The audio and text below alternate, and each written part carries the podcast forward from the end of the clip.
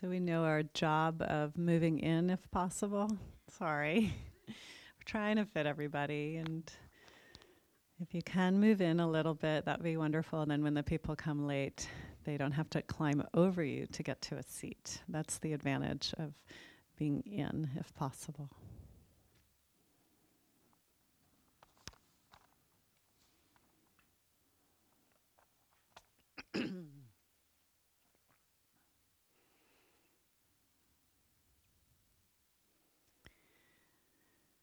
I'd like to welcome everyone to our Thursday Mindful Awareness Meditation. I'm Diana Winston. I'm the Director of Mindfulness Education at MARC, the Mindful Awareness Research Center, located uh, in the medical school at UCLA. Very happy to be here and offer this practice with all of you today. And this is an opportunity for us to come together for some time of practicing being aware practicing being mindful, which is about paying attention to our present moment experiences and doing it with qualities of curiosity and openness and a willingness to be with what is. So that's the definition I use all the time for mindfulness. And um, as you know, as you practice it, you have more and more capacity to do it. It's not always easy in the beginning, but sometimes as you practice it over time, generally for people, uh, it gets a bit easier. I actually brought something to read today because I wanted to share with you that um, a teacher of mine, someone who I'd been studying meditation with since the early 90s, um, passed away at the age of 94. So he just died on Saturday, a week ago Saturday, and I wanted to do kind of a just just offer some reflections on him because I know that I would not be here in this chair right now, and then you would not be here if it weren't for this person who was so influential on mindfulness and mindfulness in the West. So I'm going to just read just for a few minutes, and then we'll go into our regular meditation. So his name is Sayadaw, which means teacher, but Sayadaw U Pandita. He was a Burmese Buddhist monk he passed away, as I said, at the age of 94. He had been a monk since the age of 20. That means 74 years that he lived as a monk. He was one of the leading teachers in bringing mindfulness to the West and bringing mindfulness throughout Myanmar or Burma. I met him in 1991 at a retreat in the United States where he had started teaching. He had started coming and, pra- and teaching it in the US. He never said no when asked to teach, whether it was Europe or America or Australia he, or around Asia. He felt that the practice of mindfulness should be made available to people of all backgrounds and all religions. Although he was Buddhist, he didn't expect any of his students to become Buddhist. He merely wanted people to practice mindfulness in order to relieve their suffering and find more freedom. He was, however, a stickler around ethics and continually taught the importance of living a non harming, respectful, ethical life as a foundation for our meditation practice. He was also the teacher for Aung San Suu Kyi, the Democratic Party leader of Burma, who lived under house arrest for 20 years until she was released in 2010. And he would visit her during all the years of her house arrest, uh, providing spiritual guidance that sustained her over the years. His rigorous and precise teaching style was legendary. He taught mindfulness in a kind of boot camp style where you were asked to, seriously, practice every single moment of every single day, from the moment you woke up to the moment you laid your head on the pillow. His famous question he would ask people was Did you wake up on the in breath or the out breath? and you had to know the answer to that question. You had to be really mindful. He expected you to sleep four hours a night so you could devote yourself wholeheartedly to meditation every waking moment. He taught a meticulous method of noting every arising experience in our body and mind, which sharpened and refined the meditation of anyone who practiced with him. He was a complicated man and did not suffer fools gladly. Many people found him abrupt hard to connect with, distant. And partially, I think this was culturally cultural, and partially it was that he was a monastic, a monk, and partially it was just him. To me, he seemed to care less about relationships and more about keeping your eye on the ball, which is liberation through meditation. Over the years, I practiced with him and found myself alternately, altern- alternately loving, idealizing, and demonizing him. In 1998, I went to Burma. As most of you know, I went to Burma to ordain. I became a nun with him for the year, and it was one of the hardest and most amazing times of my life. At times, I felt loved by him. He, uh, there was a period where he used to call me Princess Diana. and at other times, he seemed not to make any connection with me at all which you can imagine was not easy. One of the most important lessons I would say I learned was to internalize his teaching and ultimately realize that at some point we have to become our own inner teacher. It was also clearly years later, clear to me years later that like all good ch- teachers, he was a projection screen for me, and I learned so much from that. So as just to kind of bring this now to our time here together, I want to share with you, and I'm really just grateful to have this forum to just share the tremendous gratitude I have for him. He was one of the pioneers, and of course there were others, of transmitting mindfulness to the West. Look at mindfulness emerging now in, in schools and hospitals and psychology and in, in uh, businesses, being researched and gaining tremendous popularity. I tried to tell him this once a few years ago, showing him that the work the work of our center at UCLA, saying it existed in some way, in part thanks to him. And he sort of brushed me off gruffly, and he said a bit disparagingly, mm, "Western Western Dharma," which means Western teachings. These teachings. I'm not sure he got it, and that's okay because mostly he just wanted me to meditate. He believed everyone of every background and every age could benefit encouraging us to bring mindfulness to teenagers, which started the first teenager meditation retreat 25 years ago. He taught many of the leading mindfulness teachers in the West. And personally, through him, I met some of my closest friends and dearest colleagues and colleagues and friends. And also, I found my vocation. But most of all, from him, I learned an uncompromising belief in the liberating power of mindfulness. So you wouldn't be sitting here today or listening from afar if it weren't for Sayadaw U Pandita. So thank you for letting me share this with all of you. And the thing that would make him the most happy is if we just meditated. so let's settle back and um, begin our practice today.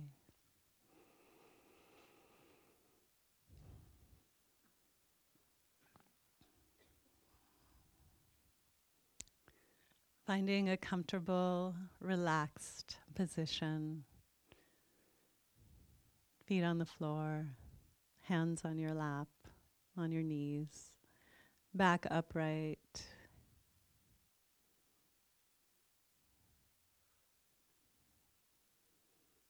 Eyes closed if that's comfortable for you, and if not, it's fine to meditate with your eyes open. Just keep them looking, not, not being distracted, not looking all around.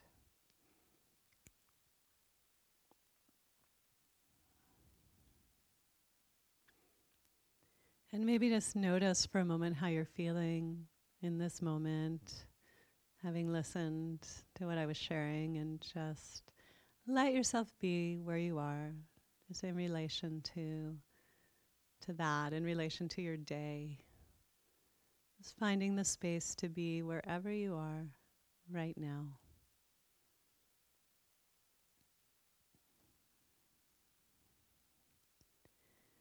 We can take a few deep breaths, letting ourselves calm, relax, finding a place of ease.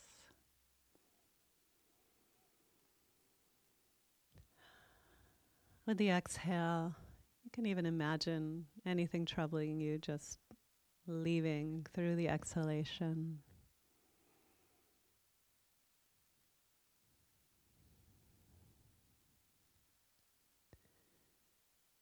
And with each breath coming in more fully into this present moment.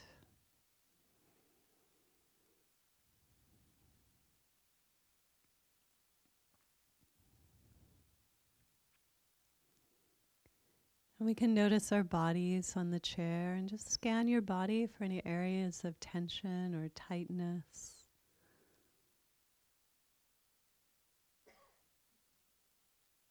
Heaviness, constriction.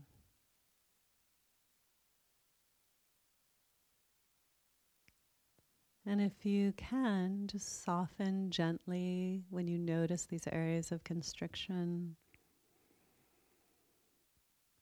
You can breathe more deeply, imagining sending your breath into that area that's tight, or actually doing it if it's your belly, for instance.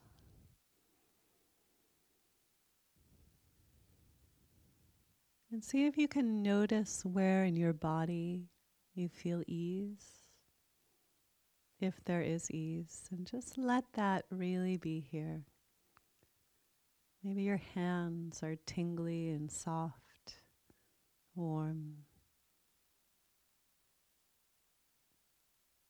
Let that spread through your body, or maybe your feet feel solid, grounded, connected.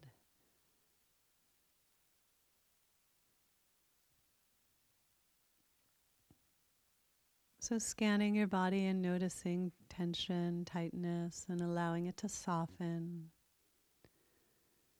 And noticing ease and well being and allowing it to grow or just to be here.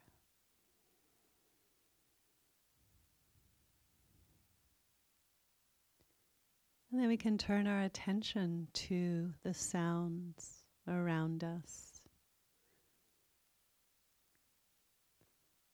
the sounds that come and go, listening with curiosity and interest.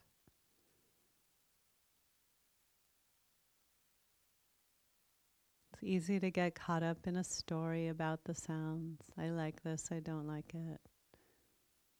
What is it? Let's just stay with the direct experience of listening. as if you were listening to music that you really love.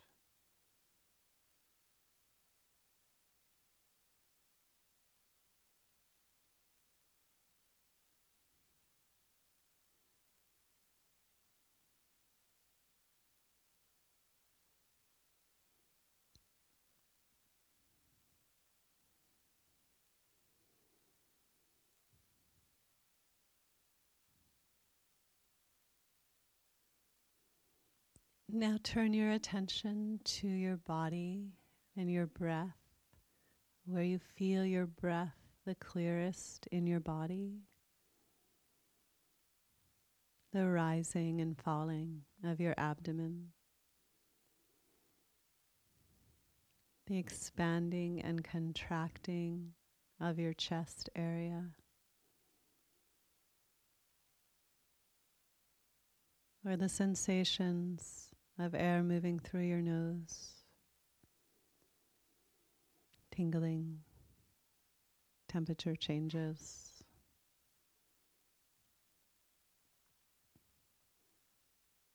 Now, if you've been practicing for a while, you typically have a place that you attend to, a main focus for your meditation.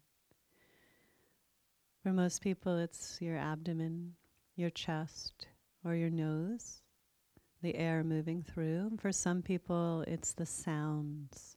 So we can keep listening to the sounds as our main focus. We just want something we can keep coming back to. So if you're new today, you might experiment and see which is the easiest for me, the clearest.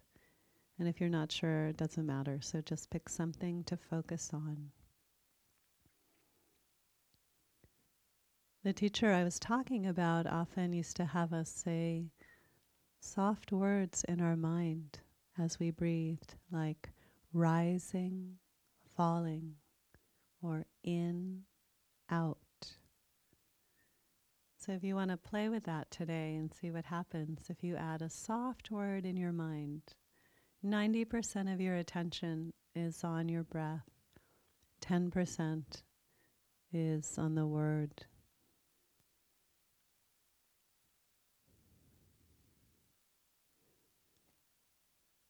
So, noticing breath after breath or sound after sound. And at some point, for most people, our attention wanders. Thoughts come into being. They're compelling, they grab us. And the next thing we know, we're lost in thought, planning, remembering, imagining. This is a normal part of meditation. It's what happens. Once you identify that's what's happened, you can just say in your mind softly, you can say wandering or thinking, and then gently return back, back to your main focus.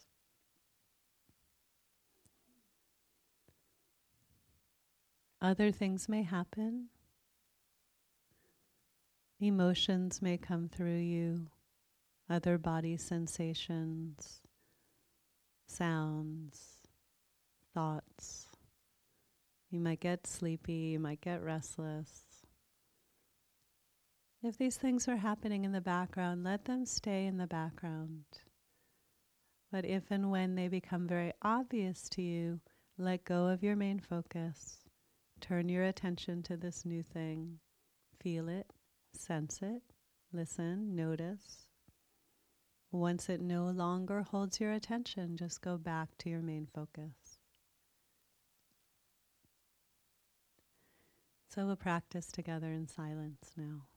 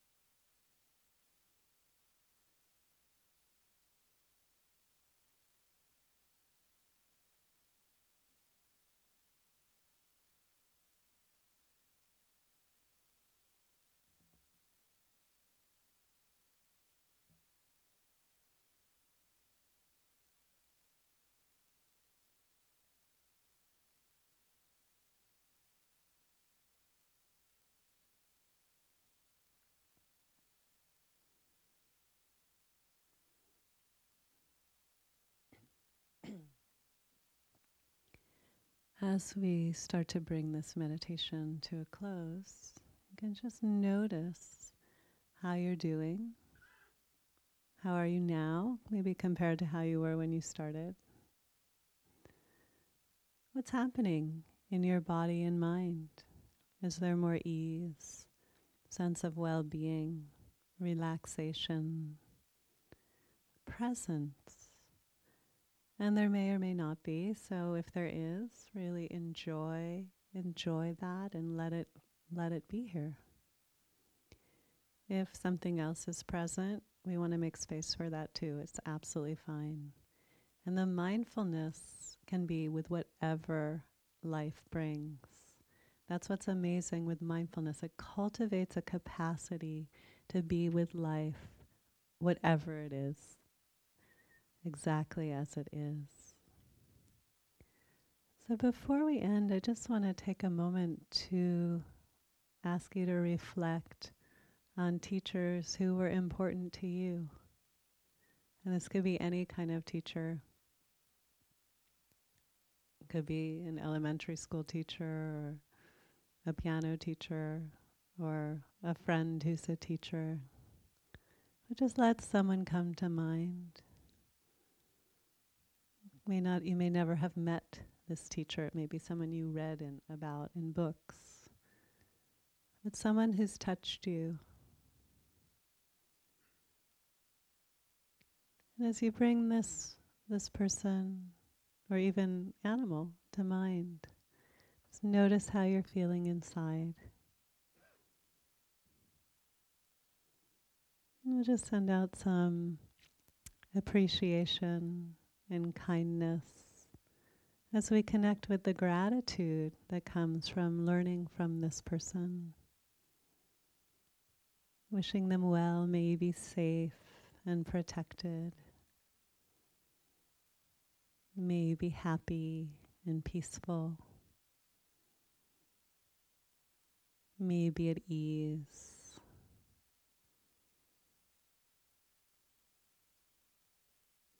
And anything in your mind that you might want to say to them, just silently in your mind. Do that now.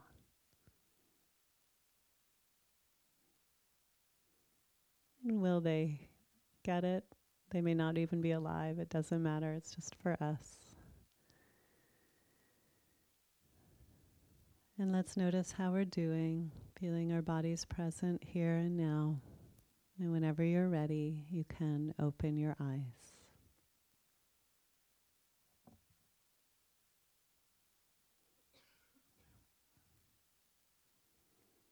Thank you for practicing with me today.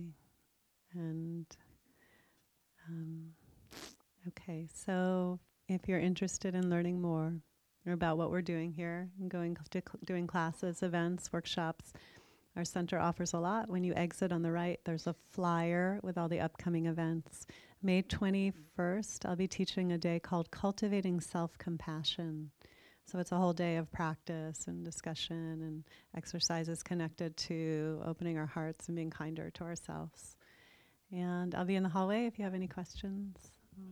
have a good week. I won't be here next week. Um, Eric Lopez will.